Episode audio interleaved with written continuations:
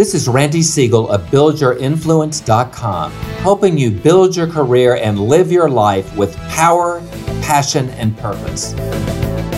The mystics labeled it ecstasy, artists call it rapture.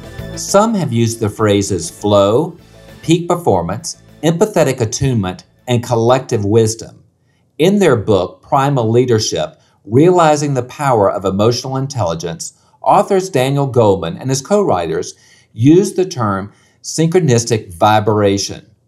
Some of these labels capture the essence of the experience, others only a sliver. For this reason, I prefer the term communicating in the flow. Flow is that highly focused mental state that allows people to perform at peak levels. When we communicate in the flow, we are like the ancient alchemist who transformed base metal into gold. Magic transpires.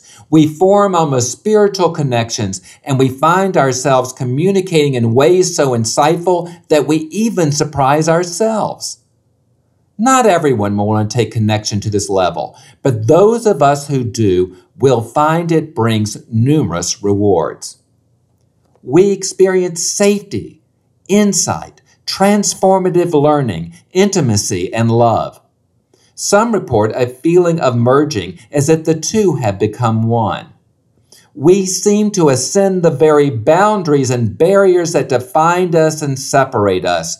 We lose all track of time, become self forgetful, and totally focused on the other. The loss of consciousness of self can lead to feelings of transcendence that produce a rare sense of unity that has been described by some as the harmony of the spheres, or as one client phrased it, a feeling of total connectedness. Best-selling author Eckhart Tolle, who wrote The Power of Now, explains it this way: True communications is communion the realization of oneness, which is love. Several years ago, I was coaching an executive of how to make a midlife job transition to take his work to a new level. This guy was all business and shared little about his personal or emotional life. During our third session, a shift took place and something magical happened.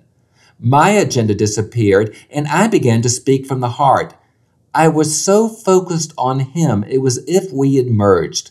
Our connection became so strong that as I rose to leave at the end of the session, he jumped up and spontaneously hugged me. Runners report that they become one with the road. Likewise, excellent communicators find that when they communicate in the flow, they become one with their audience. In addition to feelings of oneness, we can be startled at the insights we receive.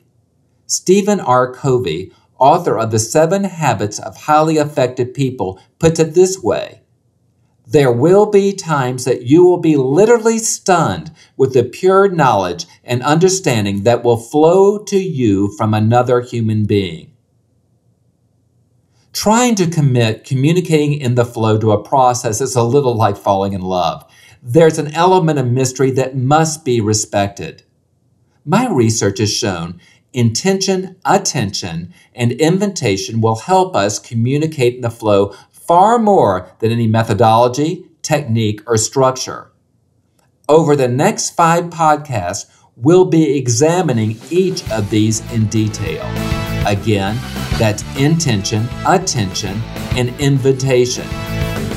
Stay tuned, and perhaps you'll discover the keys to communicating in the flow. This is Randy Siegel of BuildYourInfluence.com reminding you to stand in your power. Copyright 2008.